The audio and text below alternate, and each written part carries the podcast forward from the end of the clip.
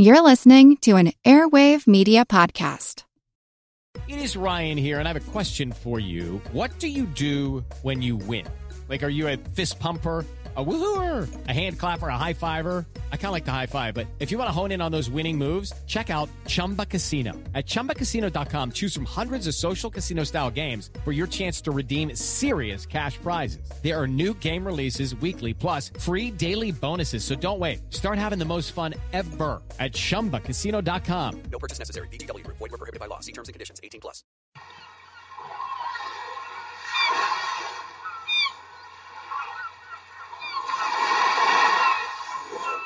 That house on the edge of the water, perfectly white. Even its gables, everything painted white. And the house itself was so small that when the soldiers stood in front guarding it, they almost dwarfed it. Two stories, a basement, few rooms, in a small fishing village, made country capital. And this week, in 1986, the center of the world. That little house, in a land where gods were real, where nature, the mountains, the volcanoes, the sky outshone man. So far away that both the Secret Service and the KGB could agree that that house was the place to have a talk.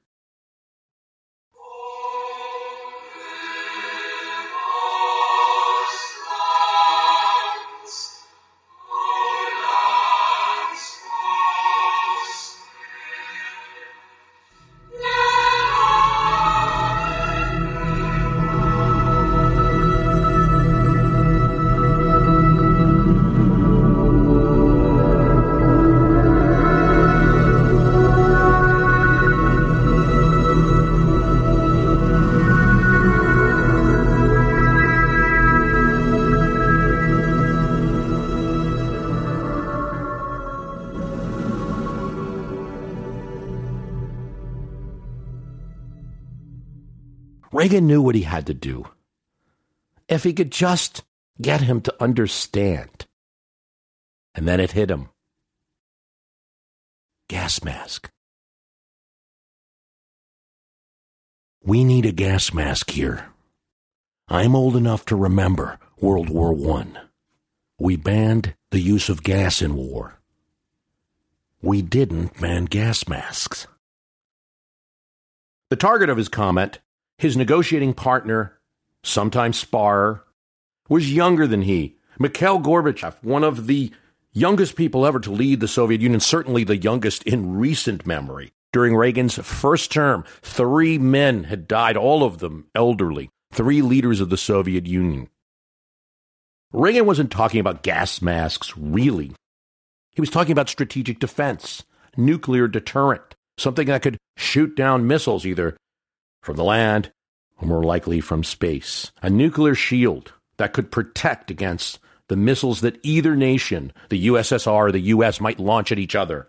SDI, in arms control parlance, where everything is an acronym, but known in the media as Star Wars. Reagan's signature program that he had announced in 1983 to the shock of his Secretary of State. And although they had heard a little bit about it, mostly to the shock of the Army, the Navy, the Air Force, Marines. Now it was under discussion, and he was at an impasse. And when at an impasse, Reagan would do the same thing that he always did break down the big concept, break down the complex into the little, so that people, real people, could understand and make sense of it. We need a gas mask here. Yet his audience for this comment looked at Reagan, the scar on his head, now iconic, visible, known to Reagan and the Americans, but rarely seen on Soviet TV. Gorbachev just stared, then spoke. We will discuss in the next session. And he gathered his papers. The actor, disappointed that he didn't hit the audience with the note that he would like. All right. Reykjavik was supposed to be a short meeting, not a summit, just a planning meeting, and a good PR opportunity for both leaders. Reagan was not the president of Iceland, but he made sure to act the part of host at this meeting. After all, how the media would view it was most important. He arrived first, and he greeted the Soviet leader, took him by the arm, and almost helped him up the stairs. A Soviet member of the delegation said, Oh, we lost the PR battle right there, we thought. This had happened before in 1985 in Geneva, where Reagan darted out of the car. And here's Gorbachev in his big coat because it's freezing out there. And there's Reagan risking pneumonia in a suit. And he does it again in Reykjavik. They both sit down, two chairs in a house with that beautiful view of the sea out there. There's Iceland is the perfect location. It's in between the United States and Europe. It's in the middle of the Atlantic Ocean. Not too far for the Russian delegation to arrive by boat on one of the princes of the Russian Navy, not too far for Reagan to arrive by plane. Reagan is planning to be home. This is Saturday. He's planning to be home Sunday at night to eat dinner with Nancy. Gorbachev starts. I and the Soviet leadership place real value on your agreeing to this meeting. Reagan goes for the close, or what he thinks is the close. It's important to make sure your visit to the United States will be as productive as possible. See, Reagan wanted Gorbachev to come to Washington. That was to be the real summit, a later meeting where they could discuss everything. That's what he wanted out of this meeting to secure another meeting, a definite time and place for another meeting in Washington with Gorbachev. He was quickly proved wrong. The Soviet leadership wants to solve the problem of the nuclear arms race. They were sitting in the chairs, now one on one, no foreign ministers, no one else but the translators. Reagan nodded and said, Dovierje, no provierje. This is now famously known as trust but verify. Reagan had prepared for the meeting and for many months had been preparing with the help of Susan Massie, an expert in Russian culture. At the same time, he was building up the defense budget of the United States. He was also building up his own knowledge of Russian culture. And he had just delivered his zinger. Dovierje, no provierje. Gorbachev says, both sides must agree on compliance. Okay. Would have been nice to acknowledge the joke, but Reagan goes for the close again. Do you have a date in mind for your trip to the United States? I was just getting to that. But we must first get concrete results. It would be a scandal to meet and not have results. This was a little surprising. Results at this meeting? Saturday and Sunday? Two day meeting in a tiny house? Gorbachev then asks for the foreign ministers to be present, and Shevardnadze and George Shultz arrive. His foreign minister, Reagan's Secretary of State, once seated, Gorbachev dictated from what he had already memorized. Strategic arms form the basis of military strength in both sides. I will take the United States' point of view into concern in this meeting. George Shultz says later Gorbachev was brisk, impatient, and confident, the air of a man who is taking charge of the meeting.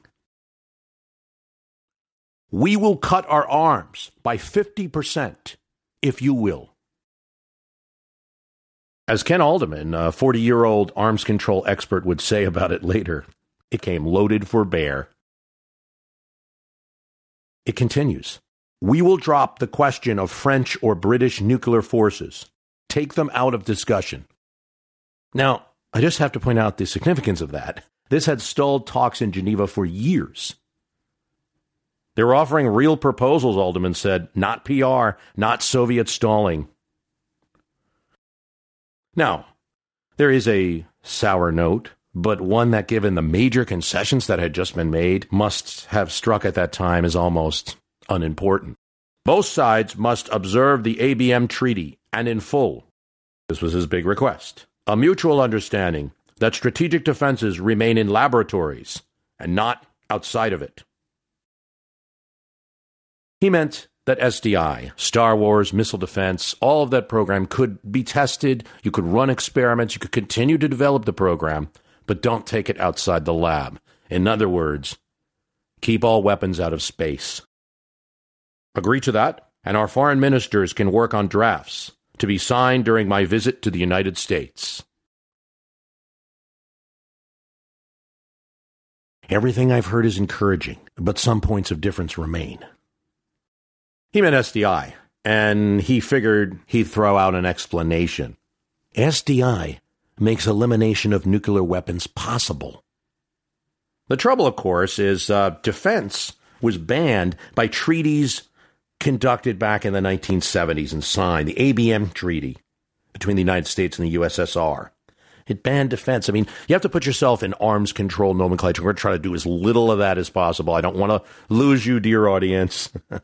but um, because of the mutually assured destruction and the pattern that that creates, that I have missiles pointed at you, you have missiles pointed at me, arms control talks began with a point of equalization. And anything like a defense system, if I have a shield and you don't, that's an imbalance that throws you off. And so the ABM, the treaty that we had signed, was based, one of the provisions was that no one could do what Reagan was proposing build a missile defense. The only place that the ABM allowed missile defense was around the capital. And the Soviet Union, of course, did construct a, a ballistic missile defense, earthbound, earth launched missiles around Moscow. The United States politically could not do that around Washington and not and leave the rest of the country in a democracy unsafe. So it never built such defenses. Reagan had hurriedly announced Star Wars, not consulting his leaders, um, but it was still a big program for him. He tells Gorbachev each side could watch the other. We could share the technology. You are proposing to renounce the ABM treaty? Reagan didn't answer the question. Forget about us. What if there's a madman? What if there's a man like Hitler? What if he builds nuclear weapons? A madman. Gorbachev doesn't answer that question. Just says, I hope you will consider our new proposals. Reagan tries that gas mask analogy. There's nothing from Gorbachev. He takes his papers. And the morning meeting, one of four that Reagan and Gorbachev will have in a grueling weekend, comes to an end. At Reykjavik, there were no bureaucrats, George Shultz said. The leader of the world's most expensive military force and the head of the best intelligence operations in the United States were not there in Hofdi House. The news TV networks spent millions, send hundreds of people. None of them can get in. And then the rain starts, and it would rain off and on throughout this weekend. George Shultz joked that it would just perfectly match the mood of the weekend, alternately raining and stopping. Gorbachev, for his part, had some significant people with him, the head of all the armed forces in the Soviet Union, for the first time had joined a, de- a uh, diplomatic delegation. What does that mean? the U.S. delegation shock. Does that mean uh, the military's watching him closely? He was without his Politburo, but he obviously had maneuvered them into some concessions. I believe the world wanted bold decisions, Gorbachev would say later in his memoir. There were people who wanted to wait for Reagan to leave office in order to make proposals. I was not one of them. There was no time. This break was needed for the American side to consider what had just happened. And nine grown men were stuffed into the bubble this is a glass walled structure, a tin tinfoil like top that could not be bugged inside the U.S. Icelandic embassy. Uh, Reagan jokes before he goes in that it looks like an aquarium, and it does. It's so small that everybody's in folding chairs around a tiny table. One man uh, had to sit on the floor. That's how crowded it was. Reagan tries to talk to the team to remember what Gorbachev had proposed. Was it 4,600 missiles? Did that include launchers or was it just the warheads? He didn't know. 6,000 something. George, do you remember? He asked Shultz. Shultz doesn't actually remember the numbers either. And then he remembers he was handed a flyer almost that Gorbachev had used to summarize all his proposals. Ken Adelman, arms control expert, later says Gorbachev knew his man. When they read him, the arms control team is shocked. All they can do is wait and see what happens in the next meeting. The Saturday afternoon session at Reykjavik was the real deal. Now it's four principals Shevardnadze, Shultz, Gorbachev, and Reagan. There's also two translators and two note takers. So they're all squeezed into this room. It's small, and there's barely room for the papers. The pitchers of water are kind of precarious on the on the table surface. Reagan sits behind a giant painting of a former Icelandic prime minister. And it's kind of interesting because the history of it is that prime minister was very anti Soviet. And he and Reagan are staring together at Gorbachev in this tiny room. Translation is consecutive in this meeting. That means I say everything in either Russian or English, and then it's translated. It's not translated as I'm speaking because they want maximum accuracy, and that improves accuracy greatly. Notes are recorded on both sides of everything that's said. Reagan knows the objection that Gorbachev has, and he chisels at Gorbachev's strategic defense initiative position. SDI would not be used for offense, as the Soviet have said. That's wrong. If we wanted to hit Earth targets, we'll use Earth missiles. No one is building an entirely new weapon in space, he's arguing. Now, I've also heard the argument out there that we would strike first and then use our shield. We'd hide behind our shield. We don't have that capability, Reagan says, and it is not our objective. You keep talking about the ABM treaty.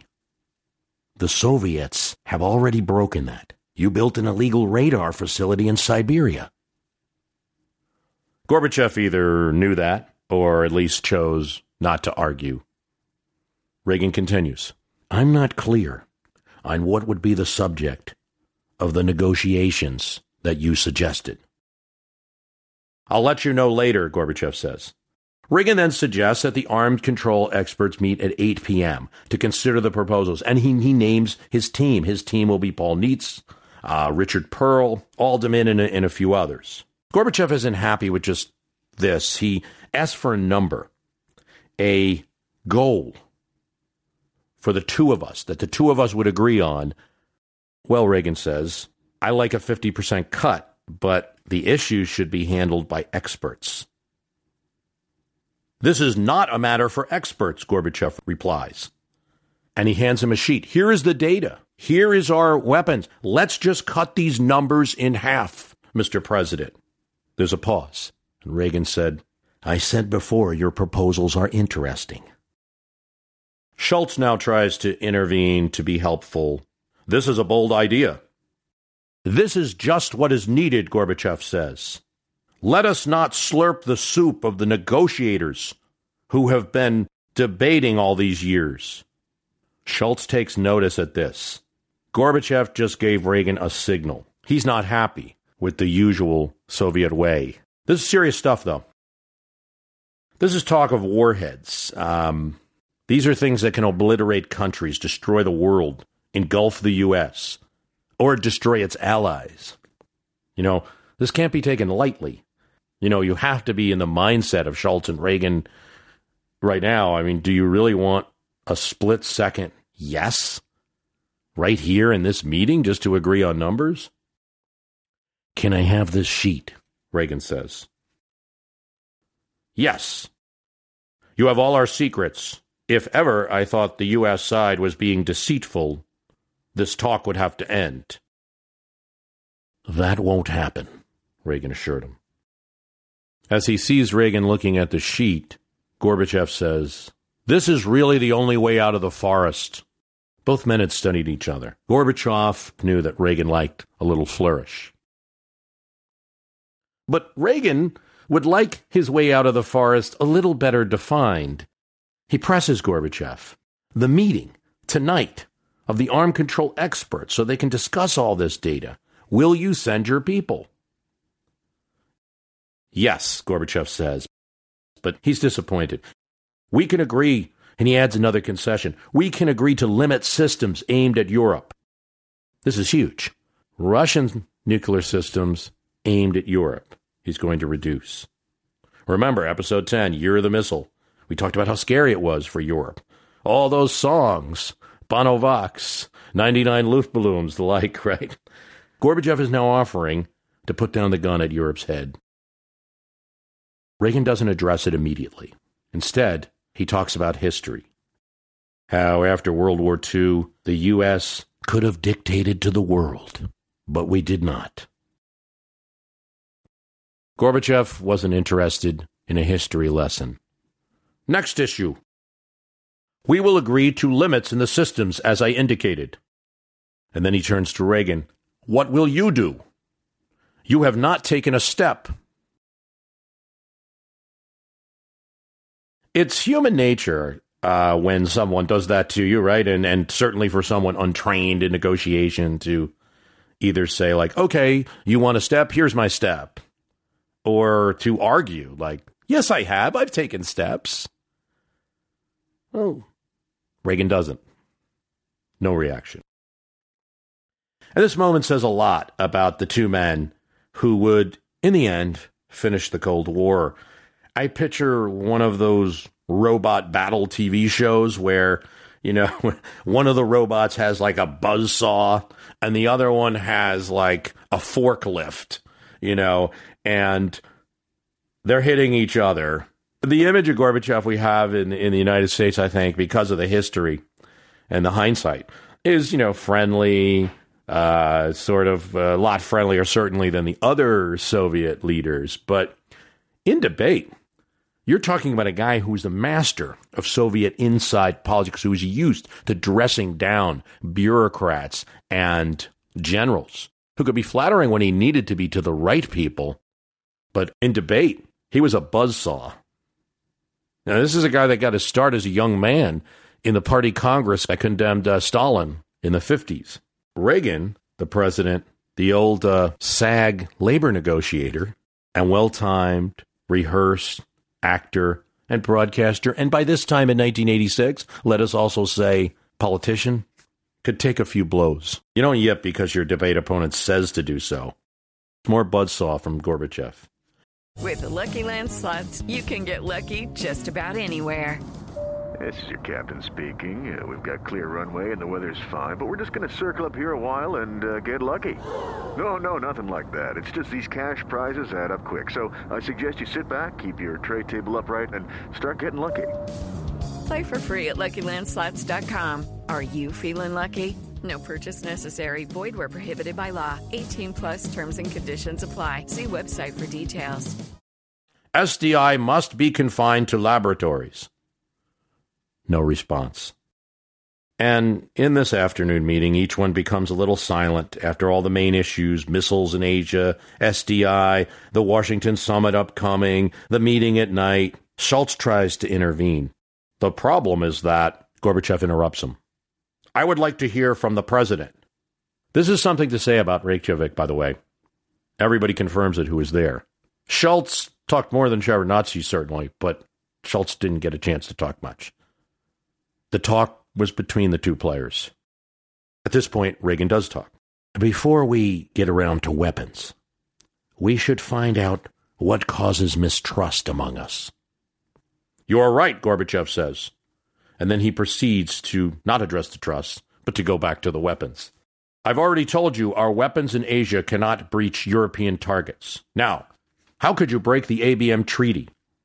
Reagan says that the ABM treaty was already violated by the Soviets. And SDI, it's the greatest opportunity for peace in the 20th century. And as for the ABM, those rules, that old treaty, you know, it used to be rules were there to, to protect civilians, not combatants. Now we can't protect our civilians. It's not civilized, Reagan says. And he repeats what he has said in the past again and again. We will share the technology. Gorbachev winces. And to be fair, it wasn't irrational for him to do so. Keep in mind, in 1986, there are no tech transfers occurring between the United States and the USSR. Even oil production, and Gorbachev will bring this up later, technology is being withheld. We're not even sharing, forget about military secrets, we're not sharing industrial secrets. And SDI involves complex plans, not just one item of technology, but lots of things that could reveal other American secrets. So Gorbachev just isn't even having it at this point. Reagan goes on.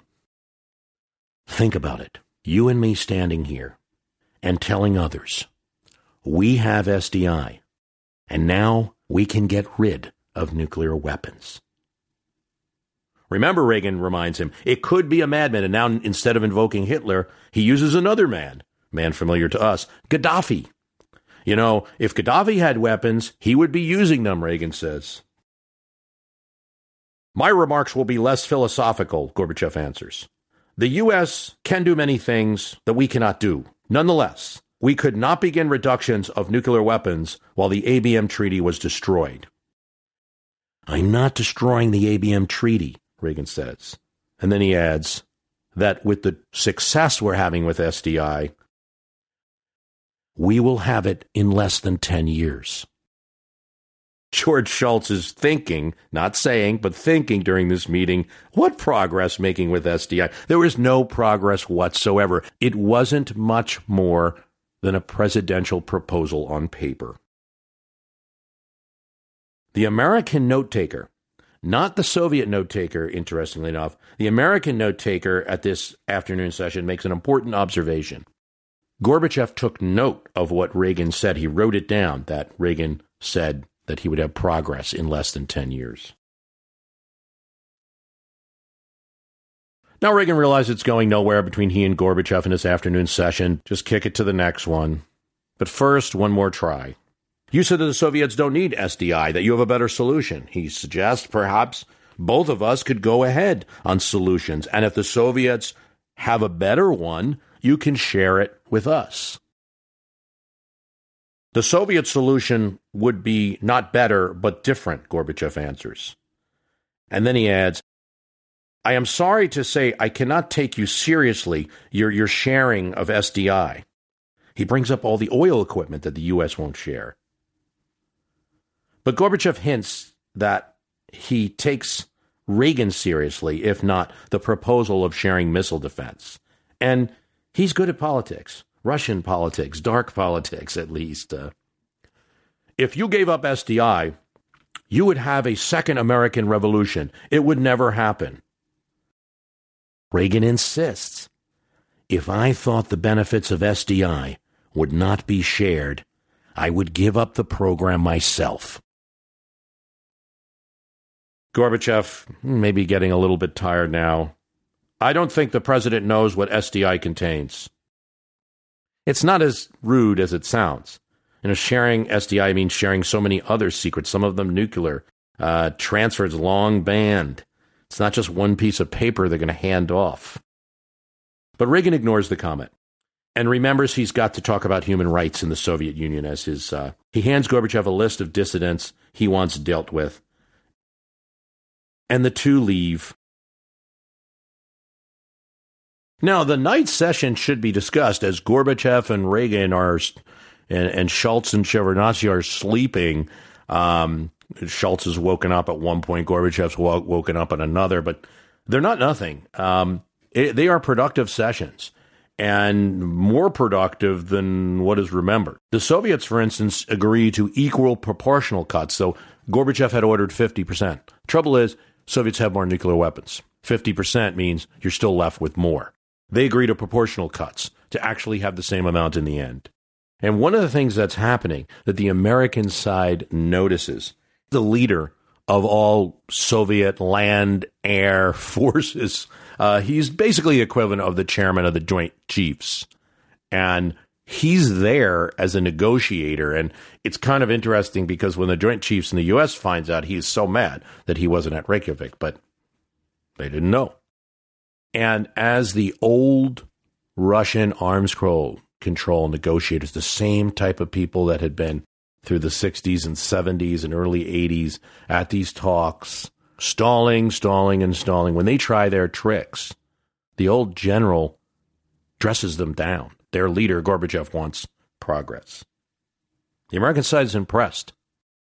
Significant progress is made, and at the end, you have this scene where these 10 people or so are trying to figure out how to record the agreement that they made. You know, they have this uh, Icelandic photocopier that was brought in, but nobody can seem to get it to work. So in the end, they write the agreement down on a piece of carbon copy paper that a Soviet colonel has. Soviet high tech, he jokes. Reagan wakes Sunday. He's refreshed, he's upbeat, heads into the U.S. Embassy, the bubble glass room again. Shultz summarized. He says to Reagan, Look, they're making concessions. Maybe we should make a concession, Mr. President. Let's agree to a test ban treaty. It's fairly harmless. We're not doing much testing anyway. Reagan's fine with it. The rain is pouring down. Sunday morning shows in America can do little but speculate.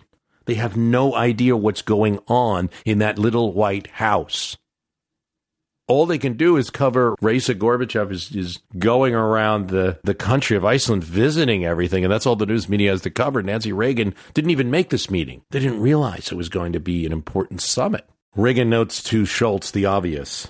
This is not the meeting about a summit. This is the summit. It's true. I mean, the piece of carbon paper has more concessions more progress than the US and USSR have made in seven years. Back in the conference room, the leader of the world's largest atheistic state begins by quoting the Bible. The Bible says that first came the first day, then the second. We are now on our second day, with still a long way before our seventh. We should be resting, Reagan jokes. Yes, because it is Sunday, Gorbachev says, revealing that he gets the joke but does not really feel the humor much. Reagan then surprises even Shultz with what he says. With a few exceptions, I am disappointed by what had been achieved by the arms control group. What Shultz is thinking? The Russians gave some great concessions. Is this an old SAG negotiating tactic, or did Reagan just forget? But it represents a give and take on both sides. I too was disappointed, Gorbachev says. Shultz is starting to wonder if they read the document. Gorbachev continues. We have made major concessions. The U.S. side is not giving any impulse to these discussions. Reagan doesn't address the gripe. He moves on intermediate missiles. Although Gorbachev was agreeing to remove the threat to Europe, he said nothing about Asia where there are missiles that threaten Japan, Korea, the Philippines, allies of the United States, and they're concerned about them. Plus, he says, you know, these weapons in Asia are mobile. They could be moved to Europe. The concerns you're raising are not serious, Gorbachev said. Reagan insisted that they were and restated his objections about being able to move the missiles. We are not at a press conference, Gorbachev says. Let us speak of facts. Reagan didn't expect this. So he did what Reagan did very often took a step back and tried to look at the larger picture. If we could reduce our forces to zero, we could stand shoulder to shoulder and tell other nations to do the same. It would be hard to think they wouldn't agree. I was not in a position a year ago to say nothing of three years ago, Mr. President, to make the kind of proposals I can make now. In other words, hey, I got politics too. You know, the old Khrushchev saying, you have your senators, I have my generals. Gorbachev had his generals. He has his Politburo to deal with. He has hardliners. And he adds, I may not be in a position a year from now to do this. Reagan agrees. The two of us are in the same position. Either of us could soon be without authority. It is year six of Reagan's term, so we kind of know when that point is. Gorbachev answers The proposals I brought to Reykjavik leave my conscience clear. I can look you in the eye and say that. And it may be, he says, it may be impossible for us to reach agreement. But he throws out a cookie. If Asia is a concern, we'll reduce to 100 warheads. And you, 100 warheads. I'll agree to that, Reagan says. Gorbachev is no doubt incredulous. It was the U.S. position anyway that he was agreeing to. That's good, Mr. President. When will the U.S. start making concessions of its own? Again, Reagan doesn't take the opportunity to offer any. Yet it's worth noting, in House in Iceland, the commander in chief had in effect wiped out his enemy's European threat, now working on most of the Asia threat without a war. But it was not over. Now the buzzsaw is back. Gorbachev says, This will test if the U.S. will meet us halfway. Can you agree to uphold the ABM treaty for 10 years? Yes. And confine SDI to laboratories? No. Now Gorbachev says something strange. The U.S. has scored breakthroughs in one or two areas. We know what they are. It was either bluff, a mistake, misinformation from the KGB, but whatever it was, it was revealing because the U.S. had made no breakthroughs in 1986, would make nothing for many, many years. And in fact, the program's very limited now. But the Soviets, perhaps, thought that they did make breakthroughs. Reagan then says, With respect to SDI, I made a pledge to the American people that SDI would constitute disarmament and peace. I cannot retreat from that pledge. Shultz, Ken Adelman later are going to say Reagan never made any pledge. He announced the program. He never made a pledge. But it doesn't matter because Gorbachev agrees that Reagan made a pledge and also agrees that the program is making mythical progress. Yes, Gorbachev says, we have taken into account your concerns we know that you are bound by the pledge. Then, having heard Reagan's proverb about trust and verify, I have heard an American expression that it takes two to tango. Mock ups can be done in laboratories. This isn't the end of SDI. So, for instance, Mr. President, the madman that you mentioned were to use weapons. The program would still be available to counter them. The efforts in the lab would ensure against it. No, in fact, they would not, Reagan says, and he tries to reason. Why are you defending the ABM? It bans defense. He even at one point says, What the hell are we defending here? Gorbachev had in a declassified memo that uh, about his meeting and the Politburo revealed later that he, he tells his Politburo ABM must be preserved that scrapping it would be a loss of balance for the Soviets. Allowing weapons in space would be the only place where they could lose balance in the superpower relationship. Gorbachev now answers Reagan. The ABM didn't come from a bolt in the blue. It was years of discussions by leaders on both sides. No one, including me, can agree to eliminate it. Now, this is all about the U.S. position. It is time for the U.S. to take a step in the Soviet direction. Reagan doesn't jump. Then Gorbachev says, I have heard you do not like to make concessions. This leads Reagan to launch into a history of Soviet deceit, of broken agreements, uh, that the Soviets, yes, there's a misunderstanding, Reagan says, but the Soviets are more to blame. Every Soviet leader, he says, up to you, so far, has endorsed a world communist state. He brings up Cuba. He, the many times the U.S. offered to eliminate nuclear arms that were rebuffed, you know, but he's he's talking about things in the 50s and 60s. Gorbachev is exasperated, and so Reagan offers why he's going on this little digression. This is why we suspect Soviet motives. Do not waste time and energy. Let us return to the present, Gorbachev says, and then doesn't return to the present. We right now recognize the right of the United States to determine their choice of government and their president. I was surprised when you remained true in a recent statement to calling the Soviet Union an evil empire. I fail to see how such statements are an appropriate forward to our discussion here. Reagan answers There's a Communist Party in the United States. they're allowed to run in elections. There are no parties in the Soviet Union. I would be happy to have a wide ranging discussion about political and moral issues at another time, Mr. President. Now, at a critical moment, George Shultz tries to intervene. Let's put some language together, shall we? Gorbachev says no, there's too much disagreement. Reagan tells the gas mask story again and again, an eye roll from the Soviet leader. Gorbachev now says, This is a package. What we proposed here today, the arms cuts, are a package. This means, and uh, Gorbachev had not said this before, and he, in that declassified memo, did not even tell his Politburo that he was going to link these two items he was insisting that all the nuclear missile cuts that they had discussed now in Reykjavik were tied to confining SDI in the labs. Reagan picks up on it immediately. There should be no linkage. We already agreed to cuts. Gorbachev, who had earlier admonished Reagan for talking about history, now gripes.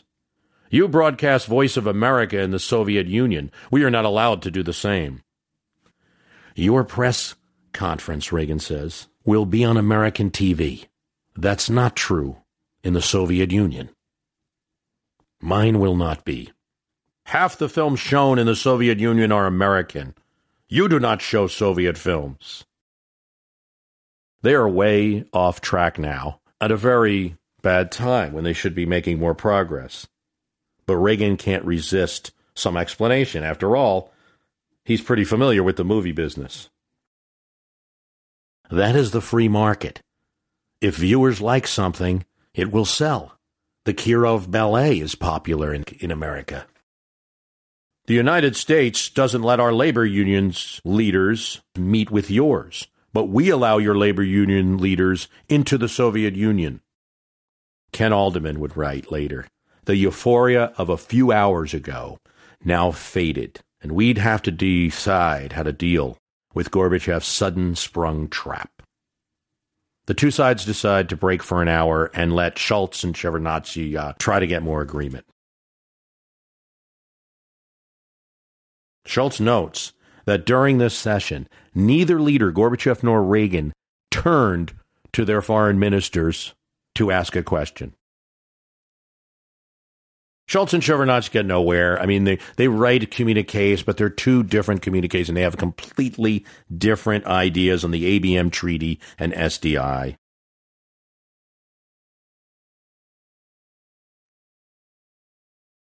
You know, Reagan's broken his promise now to Nancy. It's clear that he's going to be not back at dinner at 8 o'clock like he intended.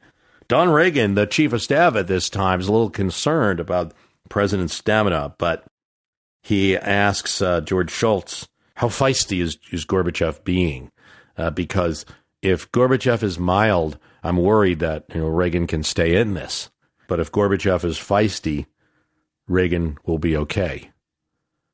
Shultz knew that there'd be no problem with Reagan.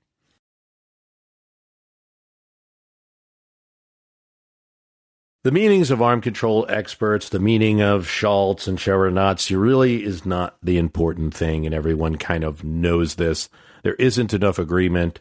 It's going to come down to the two leaders. So after this, a little lunch, they meet again. And things cool down a bit.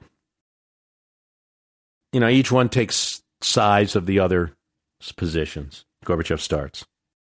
We are not trying to bury SDI. Reagan says, Why are you so attached to the ABM?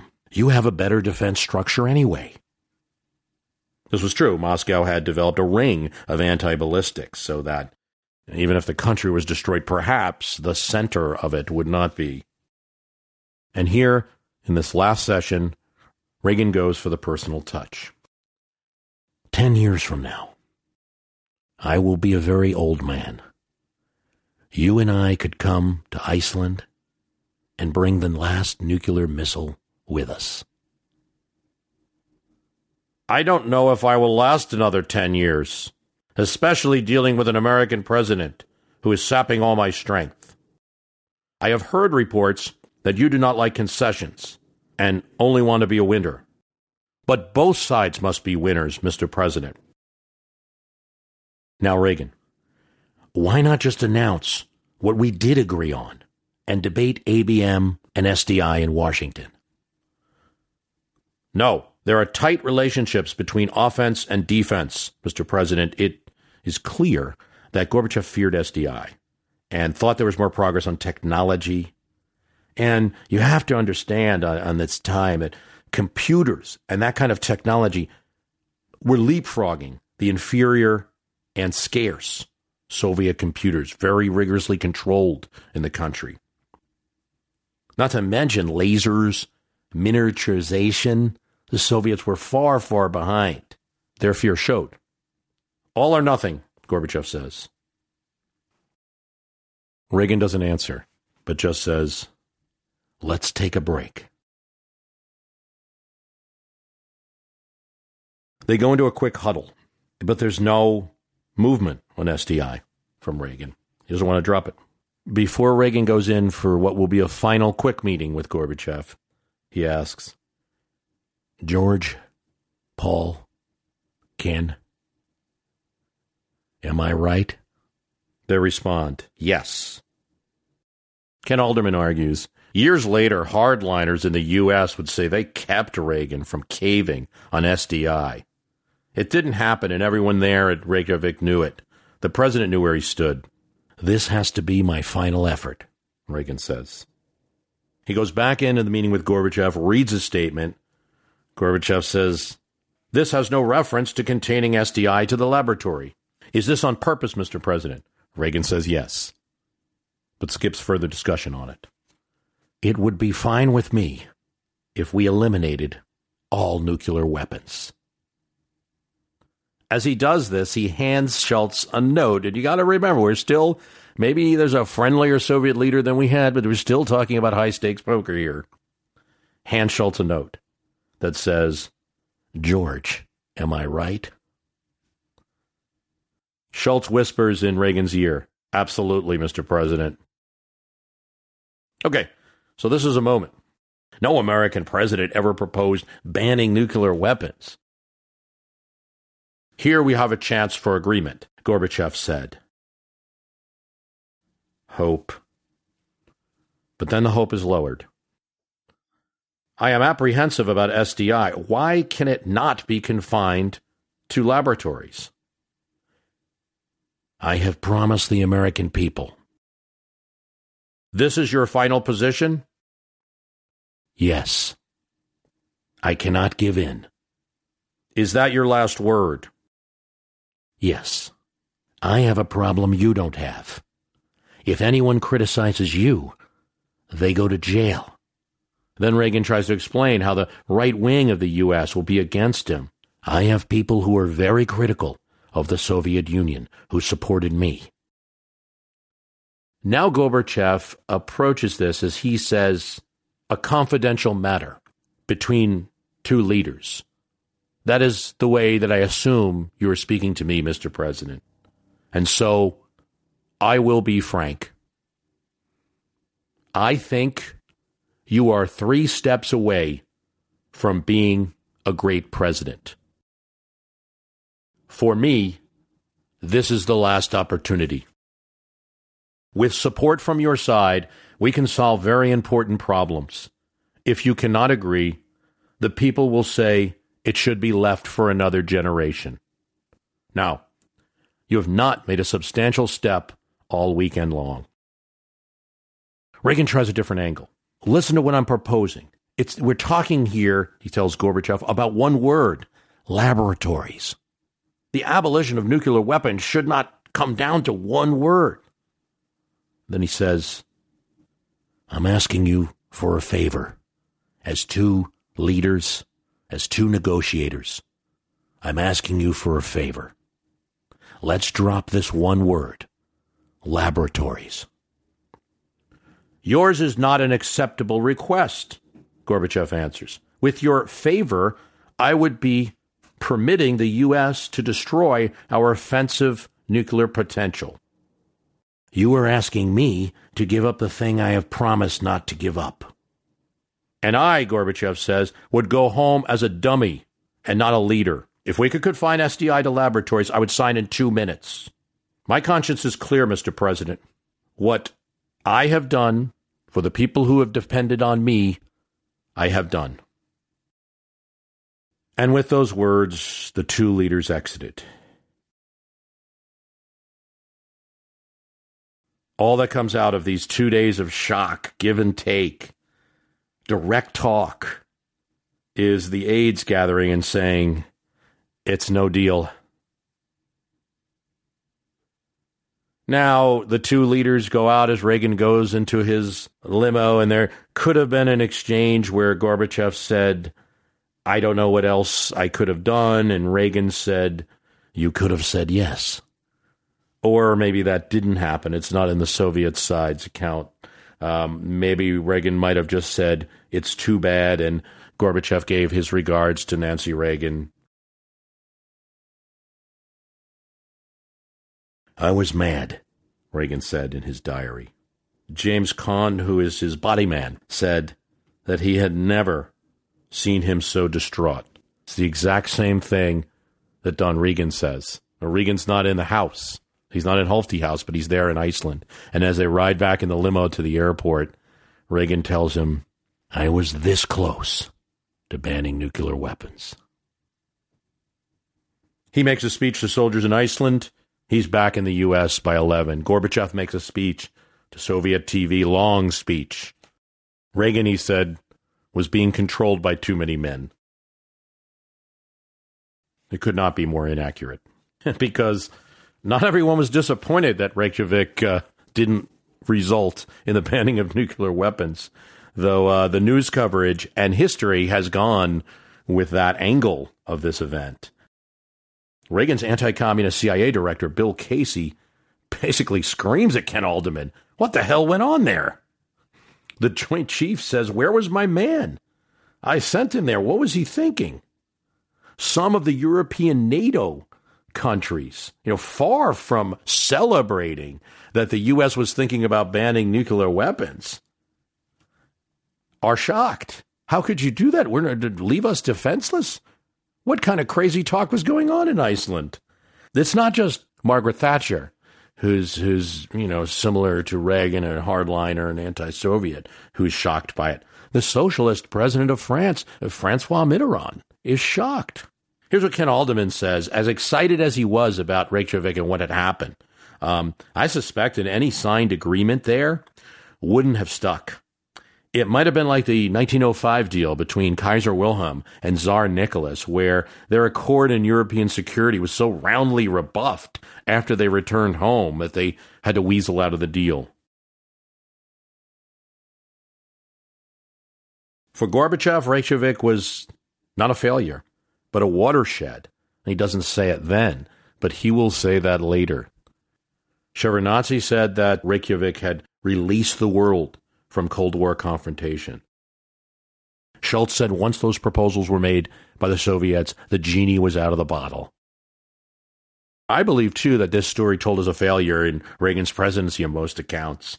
And, you know, you see coverage of that final meeting between Gorbachev and, and the look on both their faces, just a stark disappointment. It was roundly criticized by so many who, who were, you know, Kennedy comes out bashing Reagan, you know, you gave up cuts in nuclear weapons for a, a program that's not even working. Says a lot about Reagan. His good negotiation skills, but also flexibility on ideas, his facility and knowledge. Some of the old tactics, the stories, you know, failed on this new leader, wasn't really receptive, was more intellectual. But he did adjust his arguments and he retained influence. He wasn't knocked out of place by the Soviets acting in a surprising way. In this episode, we are looking at that old question if Reagan deserves credit for winning the Cold War, ending the Cold War, credit that most accounts give him. There's a lot of that question, but we should look at it. How can you do a series, dozen Ronald Reagans, and not talk about the Cold War, not talk about this question? Does he get too much credit? Does he get too little? Do we even win the Cold War? These are all questions now that are being asked. And it's especially important as Russia really has never left the stage. It might be more of an American invention that it did, but now is much more prominent in our news. When asked himself, Reagan never took credit for what was assigned to him by pundits and historians later. His comment on the matter, when asked, I would think that Mr. Gorbachev deserves credit as the leader of his country. Yet that was somewhat unsatisfying. Reagan, generally polite, somebody engaged in diplomacy. So it might be us, uh, uh, up to us to say, is he just being polite? Or does he deserve more credit? And plus, the issue's such a live one in our politics because there are so many Reagan imitators who want to take that example and use that success story to justify their own approach and own positions. So it's not just a history question in that way. Сократить на 50% все компоненты триады. В том числе мы готовы были пойти на 50% сокращение. The man Reagan would sit across from in Iceland at 56 was younger than any leader the Soviets had seen in their lifetime. He was ardent. He was active. He would usher reforms and change a massive country so much that it would end the nation that he led, though he certainly didn't intend that. And one imagines that Gorbachev came in kind of a, a revolution, like one of those Arab Spring or Orange revolutions that you see now that there were a bunch of youth, you know, at the door of the Kremlin protesting, demanding change, and then the Soviets decided to appoint a new leader, one ensconced in ideas of reform. This is not the case. Gorbachev was the insider, in fact, a very, very good one, well known in the party, connected, fast riser, and he was the protege of Yuri Andropov. We talked about him in the last episode. And that means he was well connected to the KGB. And Andropov was the former head of the KGB for many years. And he made his name, Gorbachev, from being in control of an area where many of the party apparatchiks would vacation. And Gorbachev was the host who would go out to see them and made those very important connections. Everyone knew who he was.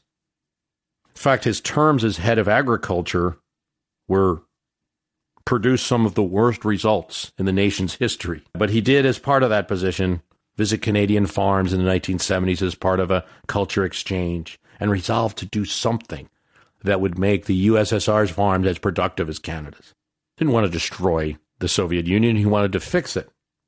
In the events of Reagan's first term that we discussed, up until the point that he's reelected, Gorbachev is not a factor in any documented policy decisions. Yes, he has a sort of vice presidency. He's chairing Politburo meetings because Andropov and then Chernenko are too sick, too ill to really cover all of them.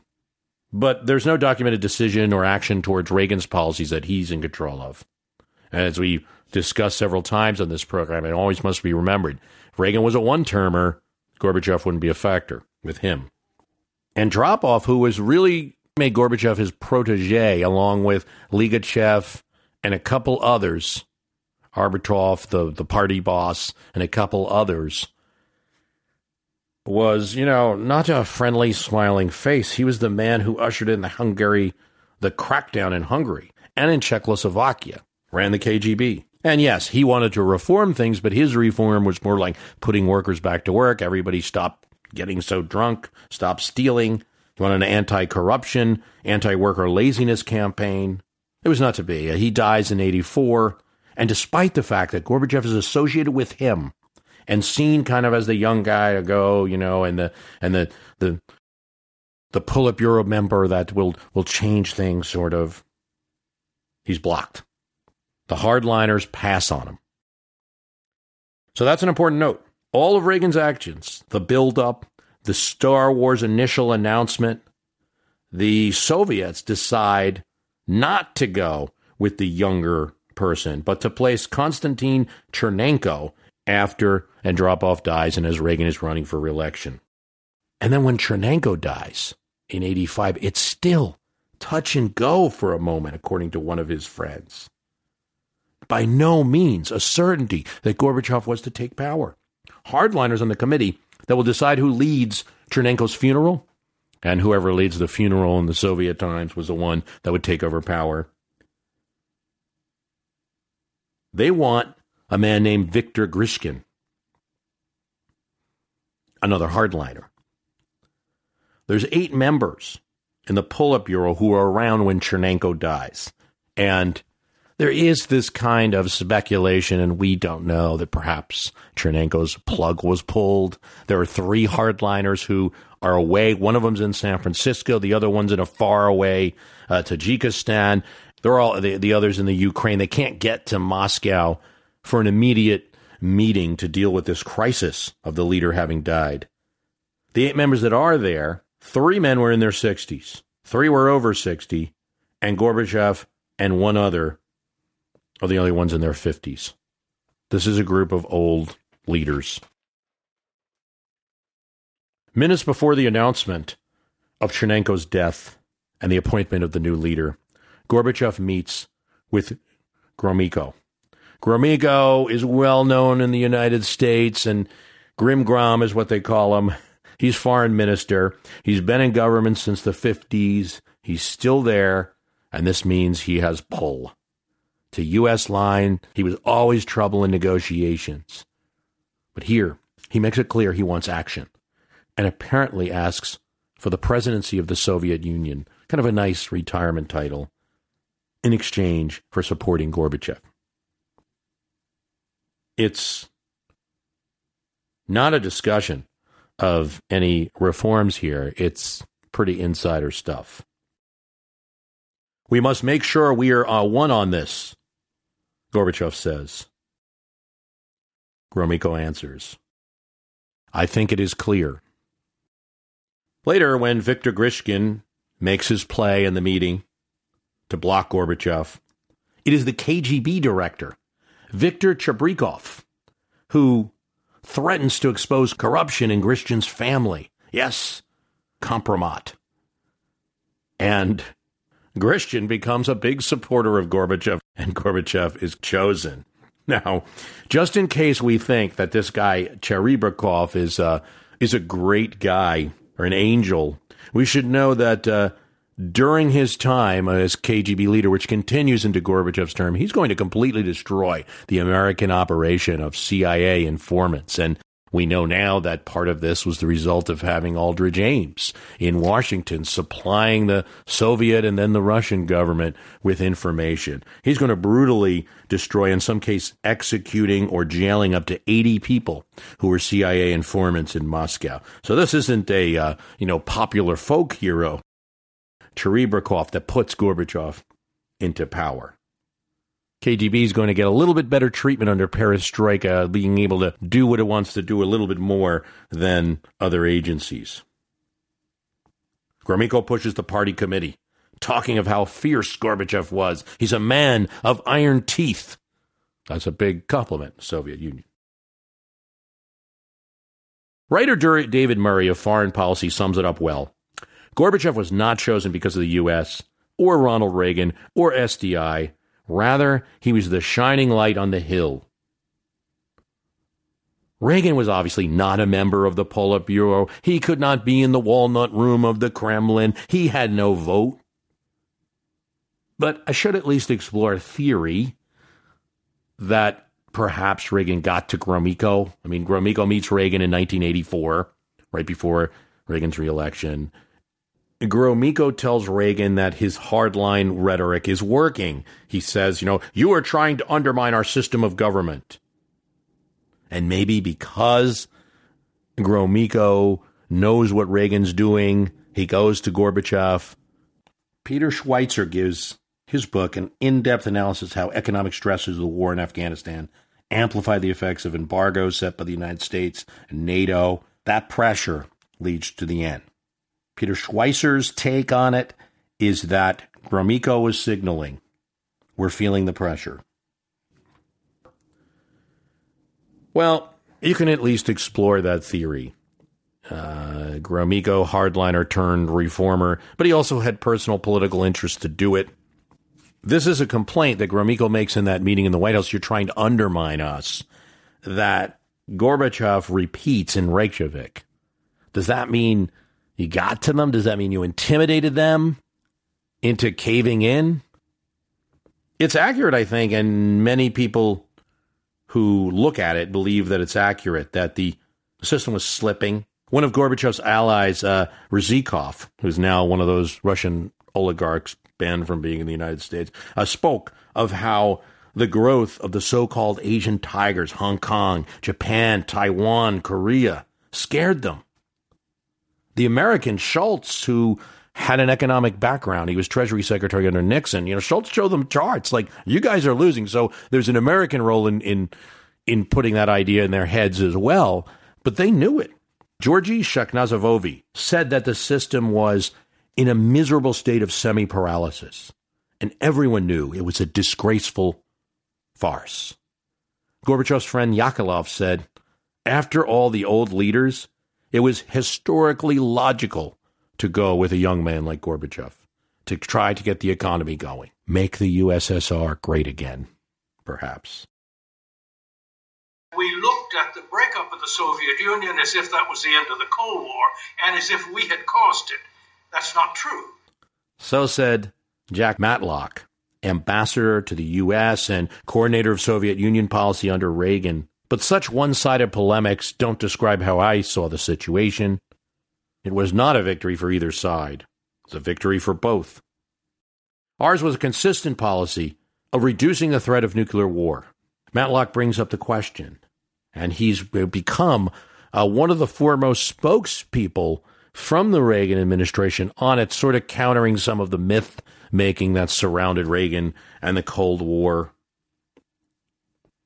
Do we even talk of winning or ending the Cold War? Do we do we connect the Cold War's end, the reduction of threat between the two sides, and the fall of the Soviet Union? Matlock reminds us that these are two different things.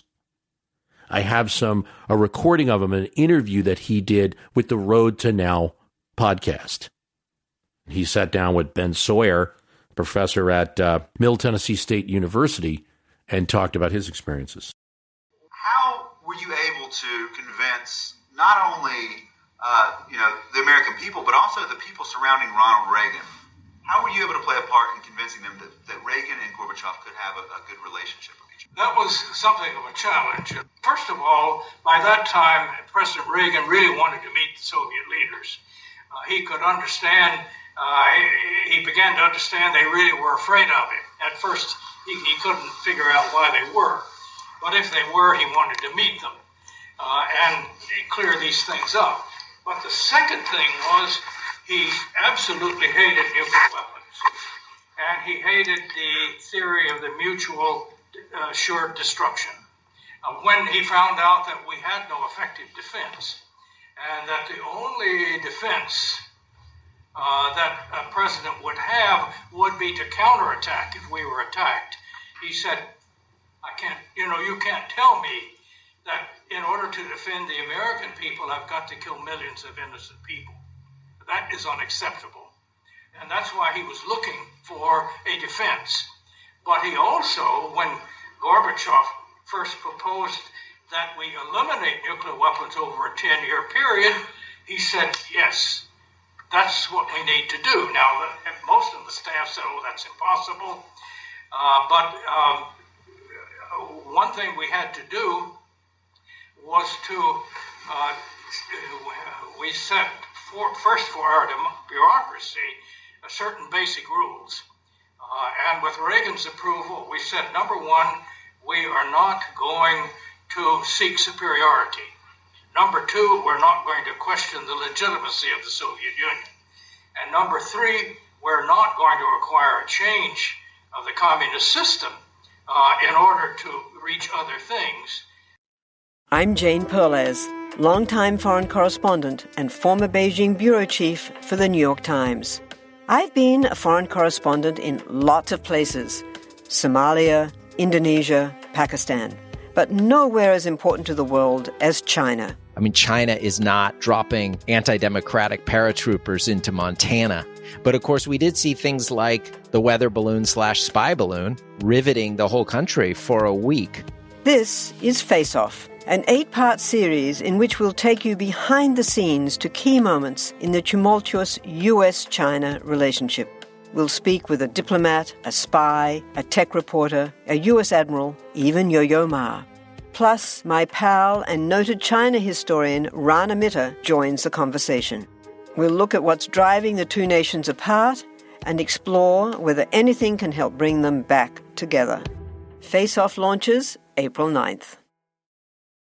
Now, overall, there's no question by the simple judge that you make of presidents, what occurred on their watch? What did they do in office? He was the person in office when the Cold War ended, or at least when it was significantly reduced, because now you see that there's still threats. There's still missiles aimed at us. There's still threats.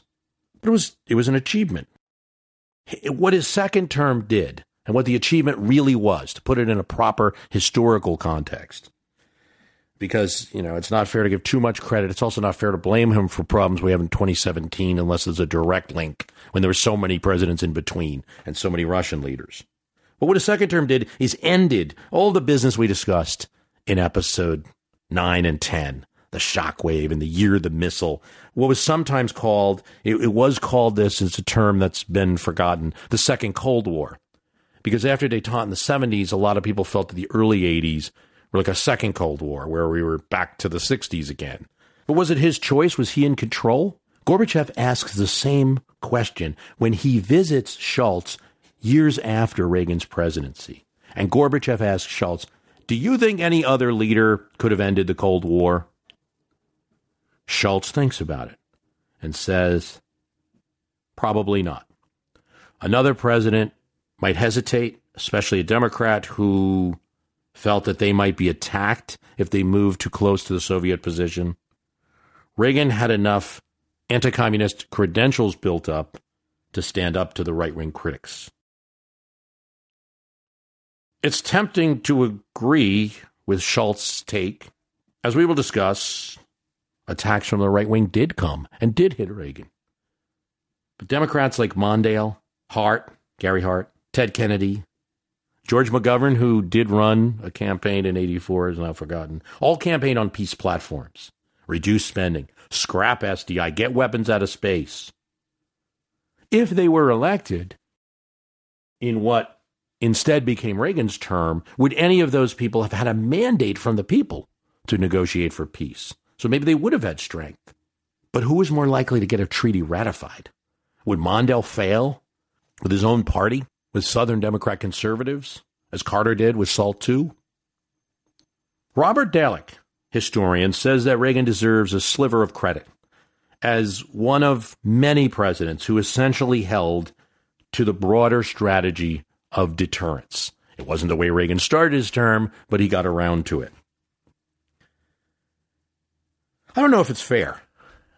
There's a number of arguments for Reagan, but I'd say they come down to two arguments pressure and diplomacy. Pressure on the moral authority of communism, the wall speech, support for the Mujahideen in Afghanistan, albeit with consequences evident today, increases in military budget, 1.5 trillion from Carter's budget, the announcement of Star Wars, deploy, uh, you know, a little pressure on Latin America. The Soviets had any idea of developing a beachhead there. He's supporting every country that's not communist, albeit again with some grotesque results diplomacy. And this this one comes from his son, Michael Reagan, who noted that uh, Reagan worked with Saudi Arabia to cripple the USSR by lowering oil prices.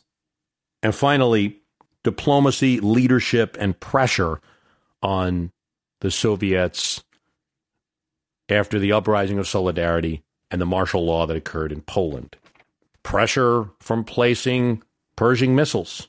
Would another president have done that? The appearance of confidence and command, winning re-election with only one state lost, and the D.C. That was a message to Moscow as much as anything. firmness mixed with flexibility in Iceland. Those are the pro Reagan arguments. Yet, so much that happened did not have any American agency, let alone a Reagan agency. There has been a nuclear accident in the Soviet Union, and the Soviets have admitted that it happened. The Soviet version is this.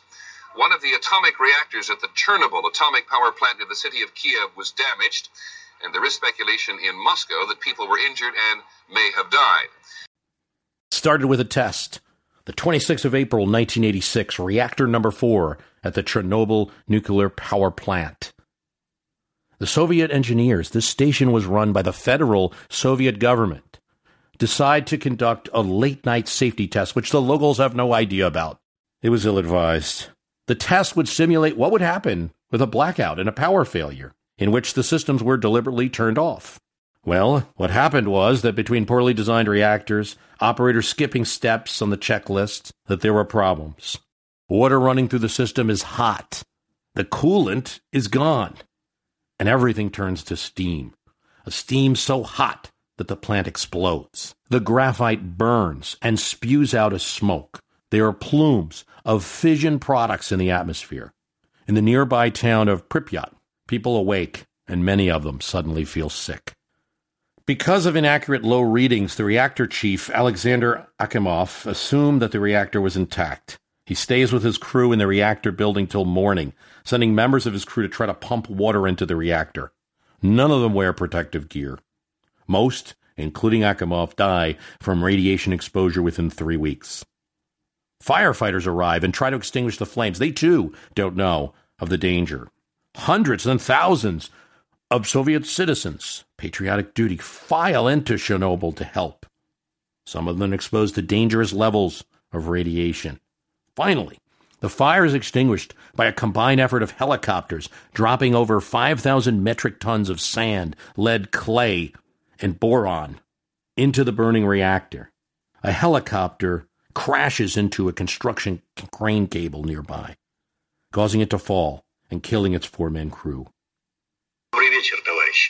We were recently stricken by a disaster the Chernobyl nuclear power accident. It deeply affected the Soviet people and disturbed world opinion. It took two days for the explosion to be announced, in vague terms, on the national news. It was not until Sweden discovered a radiation cloud that had drifted across Europe. Then the true extent of Chernobyl was revealed. Mikhail Gorbachev would later say it opened up the possibility of much greater freedom of expression to the point that the system, as we now knew it, could no longer continue. He had not long before introduced his idea of glasnost, openness of ideas and expression, but it was just a top down policy. In fact, Gorbachev's speech at the time is pretty much Soviet standard.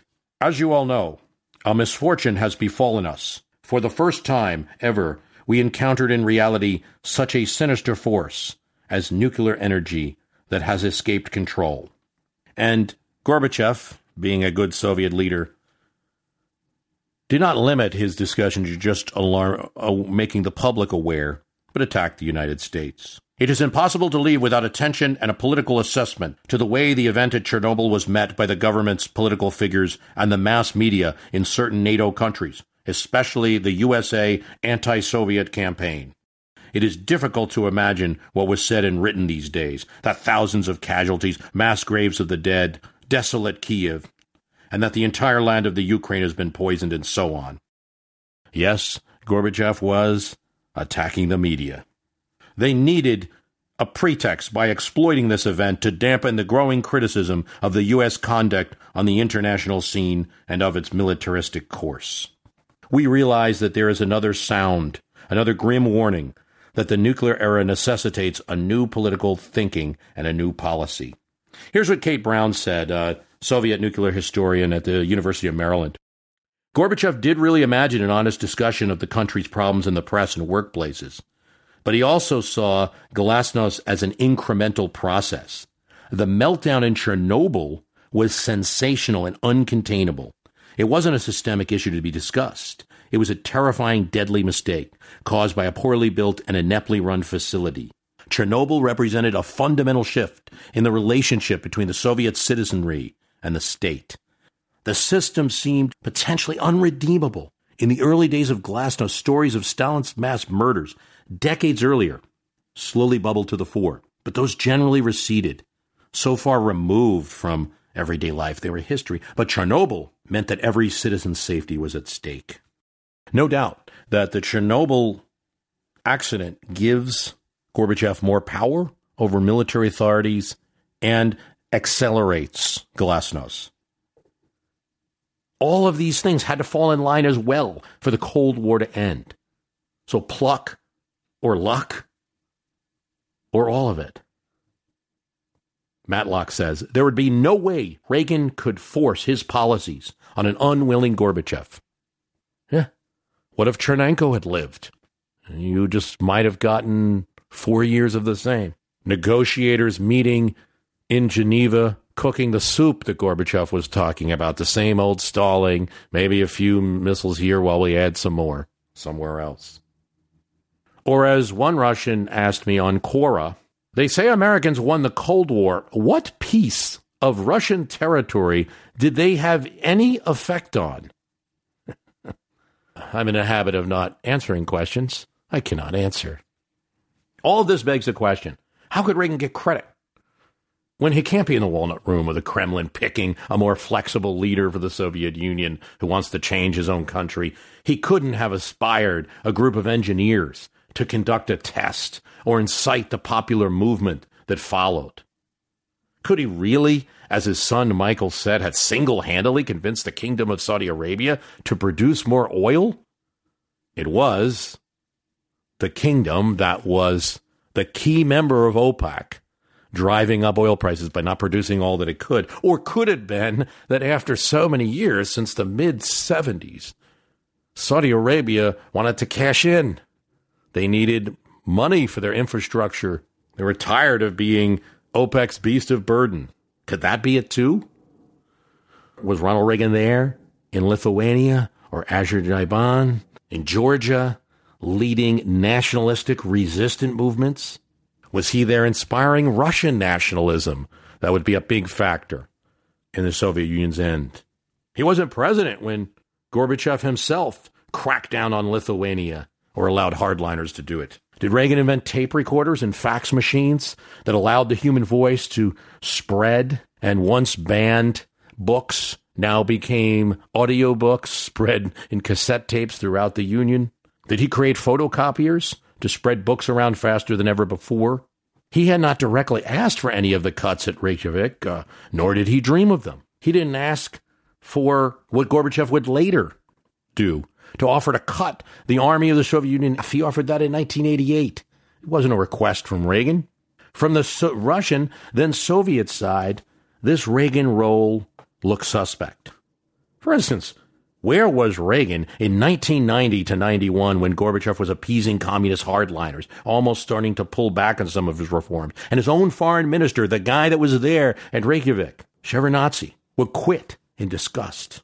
It's not Reagan's fault that the 22nd uh, Amendment meant that he was on his ranch at this time. And though Reagan made a challenge to tear down the Berlin Wall, Gorbachev did not during his time in office, nor did he react. The speech was treated with indifference the same as his evil empire, Reagan showing off, perhaps. Condoleezza Rice said that the diplomats did not consider Reagan's statement to be a policy guide. It was not a request made of the other side.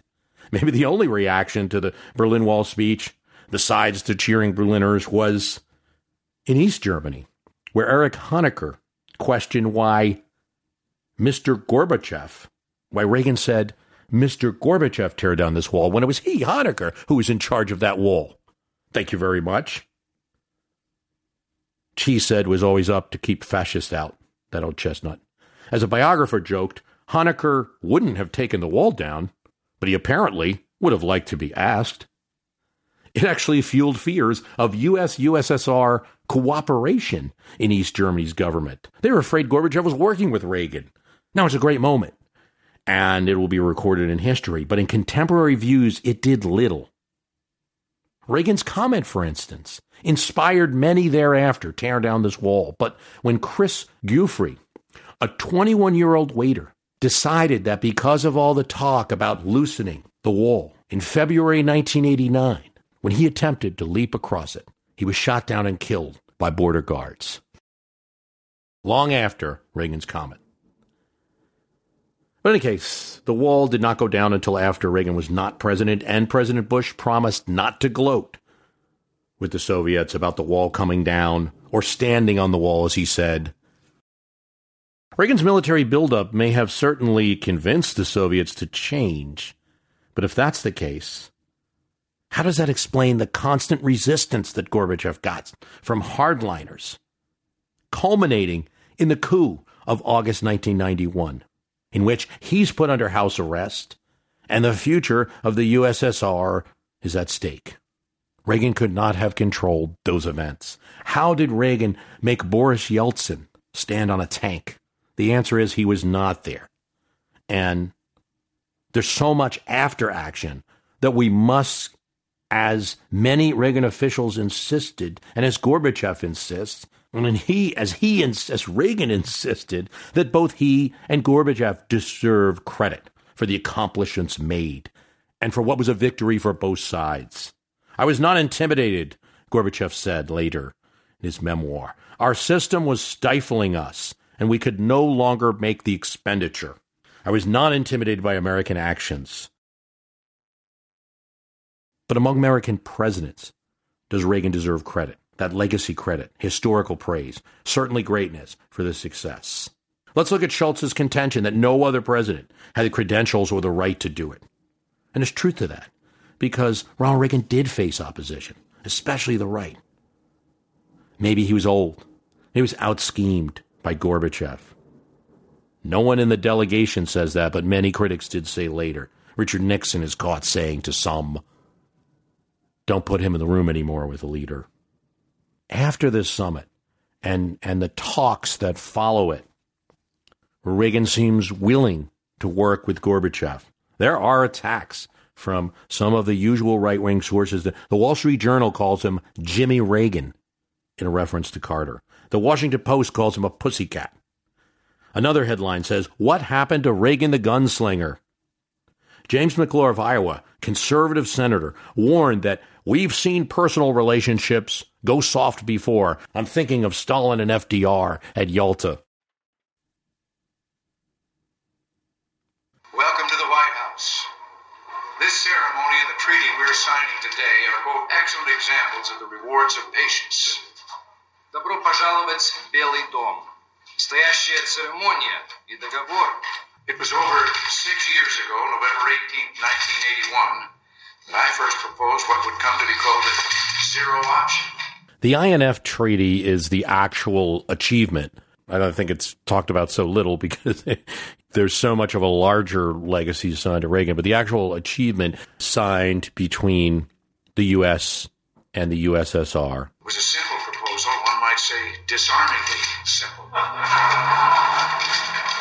Более шести лет тому назад, 18 ноября. Now, the INF Treaty gets forgotten. The average person thinks Reagan won the Cold War. Him and Gorba something talked, and then the Soviet Union was dissolved and all the weapons were shelled. Trust but verify. Но значение этого... На каждой встрече вы это повторяете. You repeat that at every meeting. No, it was a specific treaty. It covered 3,000 missiles on each side. It was the largest arms reduction ever. Future presidents would build on it. It did not cover sea missiles. The U.S. still has missiles aimed at Russia, and Russians still have missiles aimed at the United States, which severely limited nuclear warheads but did not eliminate them. William F. Buckley said, He disappointed me with the INF Treaty. It wasn't tied to a larger question of Europe. The treaty was passed with Reagan's support, with the support of European countries, and support of the Congress, then in 1988 controlled House and Senate by Democrats, who had won in the 1986 elections. Here's what the uh, New York Times said, and it uh, smacks of today a bit. Uh, Already, right wing groups using sophisticated techniques developed so successfully by the left liberal coalition in its battle against the confirmation of Judge Bork. Mailing, phone calls, have mailed close to 300,000 letters and circulated 5,000 cassette tapes. The tapes featured the voice of General Bernard Rogers, a former Supreme Commander of NATO, attacking the treaty and what the U.S. was giving up. When the treaty vote comes up, Jesse Helms of North Carolina, who had supported Reagan for president in 1976, but now said he wouldn't be a yes man, and said he hoped the president wouldn't fight with the one that brought him to the dance. He launches a number of killer amendments designed to destroy the bill. Dan Quayle of Indiana, Pete Wilson of California, senators as well, vote yes in the final vote for the INF Treaty, but all along the way express opposition and reservations about it. Henry Kissinger joins the chorus, saying that the treaty did not do enough to protect Europe, though he supported a yes vote in the end. But that's not all. An ad with a big umbrella showing Reagan with Neville Chamberlain and Gorbachev with Hitler. Big words. Help us defeat the Reagan Gorbachev Treaty. Reagan being compared to Neville Chamberlain in Munich. The ad's author Richard Viguerie was active against the recent deal with Iran as well. Conservative opposition was strong, and it belies the final vote. Now, it is also true that the impact of the treaty in Europe is affected by the widespread belief that the Reagan administration has rushed the process for both personal and political reasons. And whether that is true or not, or fair or not, very widespread perception that it is the case affects the understanding of the treaty there. Kirkpatrick. Democrats largely were responsible for timely approval of Reagan's signature foreign policy achievement and shutting down the killer amendments from Helms and so many others. The INF Treaty of passes with four Republicans and one Democrat, Ernest Hollings of South Carolina, voting against the treaty. That belies the opposition that Reagan faces. And it suggests that had another president leading a bipartisan coalition, how hard they might have had it. What about the role other presidents played? Well, they did play a role. Gerald Ford complained in his running Deathbed Confidential, Write It When I'm Gone, where he told a journalist, I'm going to tell you stuff throughout the years, don't publish it till I'm gone. And in 2007, when he died, it was published. He said Reagan acted like the B 1 bomber the MX missile, the Trident sub program magically sprung to life during his term. And Ford blamed Reagan for dumping on the Helsinki Accords, which reduced their effectiveness. Ford's achievement in the Helsinki Accords, forcing the Soviet Union to address those accords, to address dissidents, was the first step in that direction. Yes, Reagan would get Gorbachev later to address human rights as, as one of their functions. There's other presidents involved in the end of the Cold War. Kennedy's face down in the Cuban Missile Crisis, Truman's redesign of Cold War policy to face the Iron Curtain, Eisenhower's Marshall buildup and permanent military military establishment, Nixon going to China certainly was a significant deal in cutting off the power of the Soviet Union to just maintain a two way superpower relationship, putting some pressure on them. Carter's initial mobilization of the Allies over Poland, his harsh criticism of Afghanistan, the actions of successors, Bush and Clinton, supporting Yeltsin and preventing an immediate return to communism when the nation was so vulnerable. Well, I can't agree to Dallek and his kind of sliver of credit theory. It must be acknowledged that there was a bevy of presidential actions that led to that historic outcome of the Cold War ending. What about the role Democrats played? Oh, come on, I know, you might say. Especially, I know Reagan fans might say. What do you mean? What about the Democrats? Reagan was in office, he was a Republican. But the pressure of campaigns, of their statements, forced a tactics change on the part of Reagan and allowed him a political excuse, perhaps, to go in a direction he might have wanted to go, to back off the hardline talk a little and not get punished for it because, hey, look at Walter Mondale. No war in space campaign that I'm up against. You know, Mondale would say in uh, January 1984, as the reelection campaign begins, it's three minutes to midnight, and we aren't talking to the Soviets at all. Reagan, stubborn, could hold the position, rock that he was at certain points, felt the pressure of that question. Even more moderates like Sam Nunn called for a joint 24 hour watch station in Geneva to prevent nuclear war. It would be linked instantly to both militaries so they could do something to stop an event before it happened. Ted Kennedy may have, according to a declassified memo, offered Andropov his connections with American TV networks to go on American TV to speak to make his case for peace. John Tunney, a former California senator who was tied to Kennedy, had contacts with Russians, and there's a KGB memo of the meeting that survived. Kennedy gets bashed for this. Uh, it could be on the edge of Logan Act type stuff, uh, but you know, I do think you need to think about the attitude of '83 and '84 and how scared people were, and how the situation seemed to go to the brink and no one was talking. And you know, Kennedy did get bashed for this. The longtime family legacy, Cuban Missile Crisis, back channels. Ted Kennedy had helped evacuate Soviet Jews in the 70s, and so had contacts there. One of Reagan's arms negotiators, Max Kampelman, said that Kennedy informed the proper agencies of any contact he had, and that the administration actually liked having this back channel open.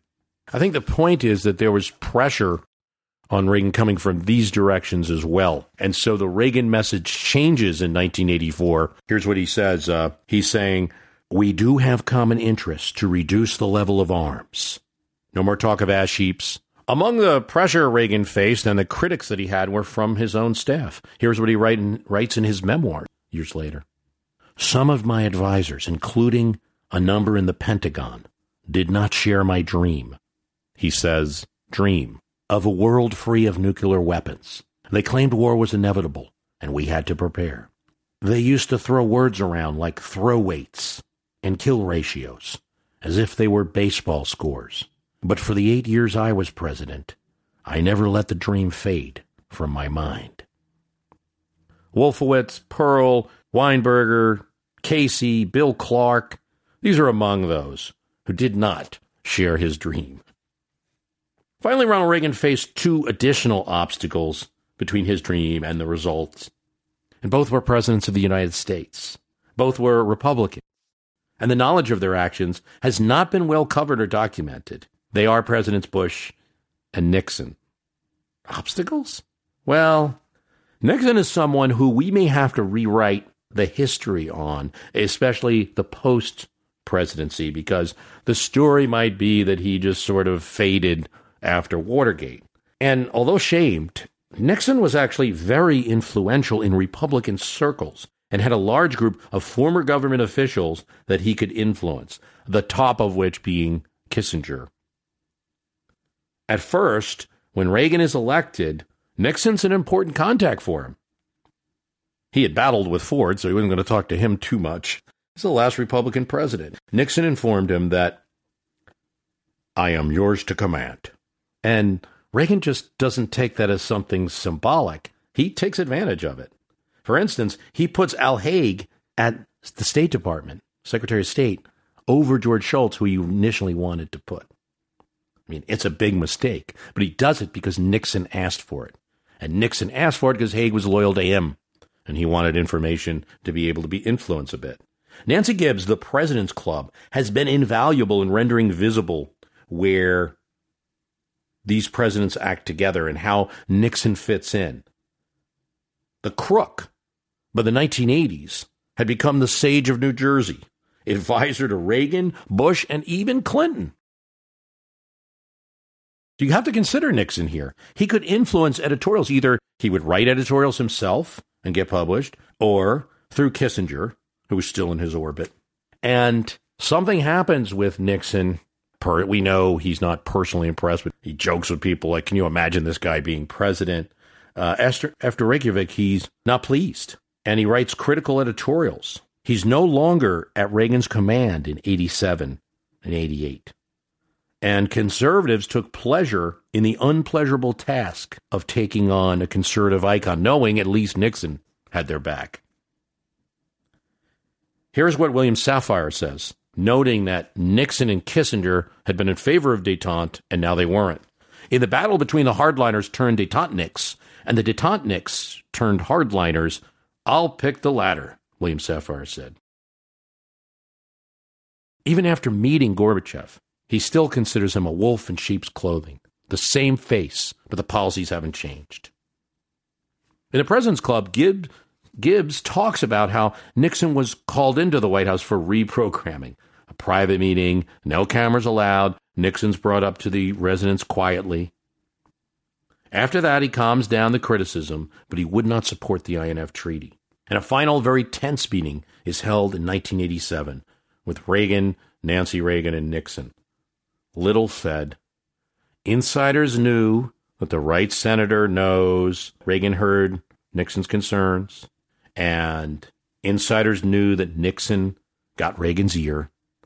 That helped Nixon. Both sides were pleased, and there wasn't much to say.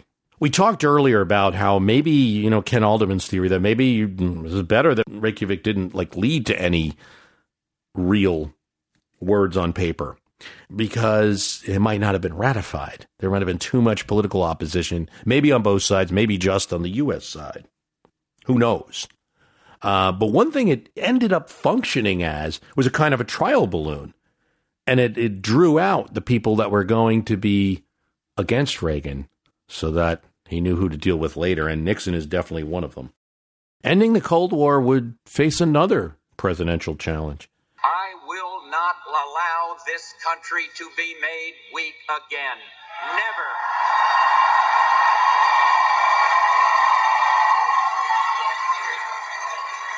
Perhaps what is happening will change our world forever, and perhaps not. A prudent skepticism is in order, and so is hope. As he began to run for president himself, Vice President Bush, this is George H.W. Bush, urged a little more caution with the Russians. The most obvious symbol was picking Dan Quayle, an initial critic of the INF Treaty, as his VP candidate to assuage the conservatives. There are other hints. Brent Scowcroft, who's close to Bush, close to Nixon, said that Gorbachev was making trouble still and trying to turn our allies against us. He also said the Cold War's not over. Robert Gates said that Soviet deployments have not changed. They have the same plans as before. Marlin Fitzwater calls Gorbachev a drugstore cowboy. James Baker asked some of the Reagan people during the transition, Are we moving too fast here? An indication that Baker didn't want to be Shultz, didn't want to just finish up Reagan's job, but to take a what would come to be known as the pause, a bit of a policy change between the Reagan and Bush administrations. Staffers at State who had worked with Reagan and Shultz in dealing with Gorbachev were confused and frightened. Shultz aide Rozanne Ridgway said, We went into limbo. We damn near lost the Cold War. This policy, now called the pause, went on for at least six months into George Bush's administration, stalling with Gorbachev and putting him perhaps in jeopardy, maybe even ruining the current relationship with Russia by in strengthening hardliners and weakening reform. Who knows? Jack Matlock said that the uh, Jack Matlock said that the pause confused the Russians and left Gorbachev vulnerable. The fact that the pause was then followed by a resumption of talks, you know, a meeting between Baker and Shevardnadze in uh, Wyoming, which then would lead to a Malta summit and some arms cuts. That reflects the historical perspective. Here's what James Mann, the author, says It didn't seem like that at the time. In 89, it felt like policy change. I bring up these points to enlighten the counterfactual. Reagan was no longer president, but how he handled a new development, a leader willing to deal, versus how other presidents handled it. Introducing what turned out to be needless doubts revealing more about their own weaknesses than the weaknesses of the situation. That spotlights his unique contribution, in a way. Using the old football metaphor, and uh, Thomas Sowell says Reagan read the coverage and called an audible. He was continuously underestimated by his opponents, who thought his ending the Cold War was all luck. Yes, you know, you get in trouble for football metaphors, but you get it. He saw the dynamics as they changed and adjusted his policy. Here's what James Mann says His harsh anti Soviet rhetoric served to marshal support for future conciliatory policies. James Mann and Thomas Sowell have a point. By 1991, the famed Pershing missiles that we talked about in the last episode that were built up to show strength were now being destroyed because there was no need for them. Less than 10 years before, after their placement.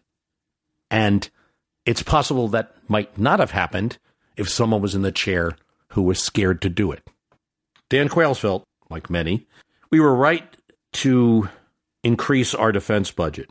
Without it, the liberalization we are seeing would not have taken place. There's Jack Matlock. Jack Matlock finds it important to remind that Reagan was not perfect. Should not criticize the way the plays went now with hindsight. We had harsh things to say.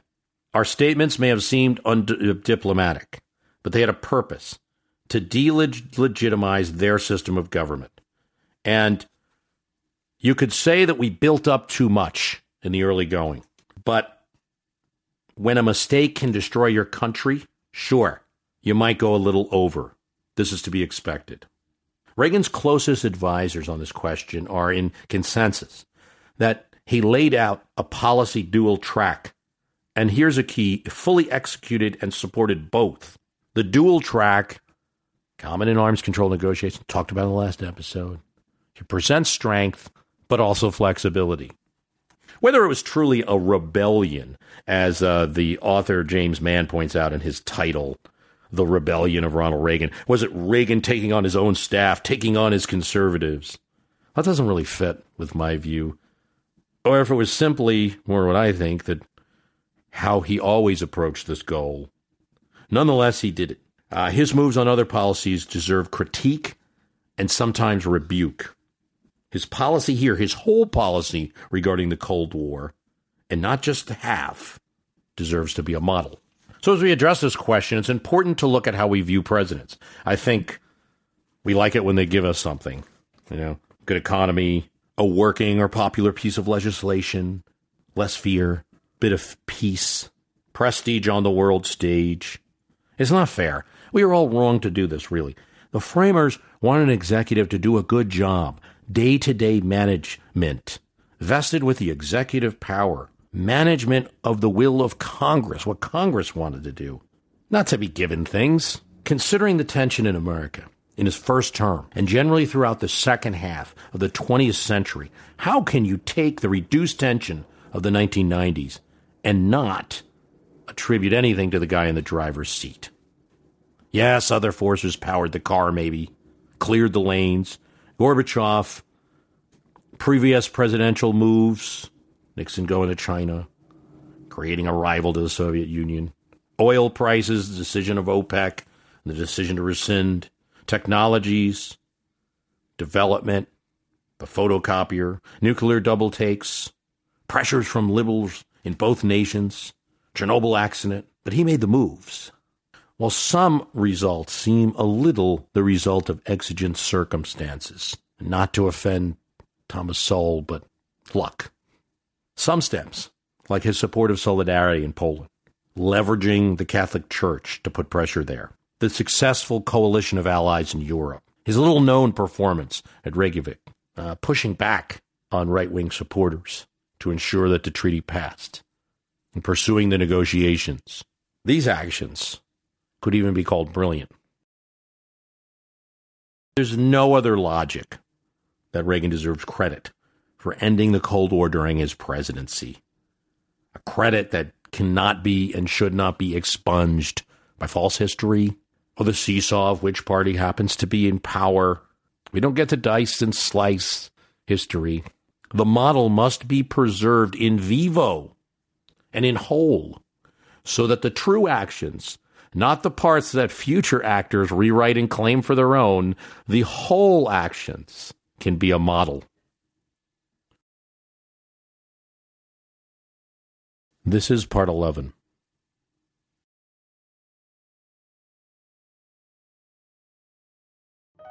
Hello, all. Erik Rivenes with the Most Notorious podcast here. Each week, I interview an author or historian about a historical true crime, tragedy, or disaster. Subject matter ranges from gunslingers to Gilded Age murder to gangsters to fires to pirates to wild prison breaks. My guests bring their incredible knowledge directly to you. Please subscribe to Most Notorious on your favorite podcast app. Cheers and have a safe tomorrow.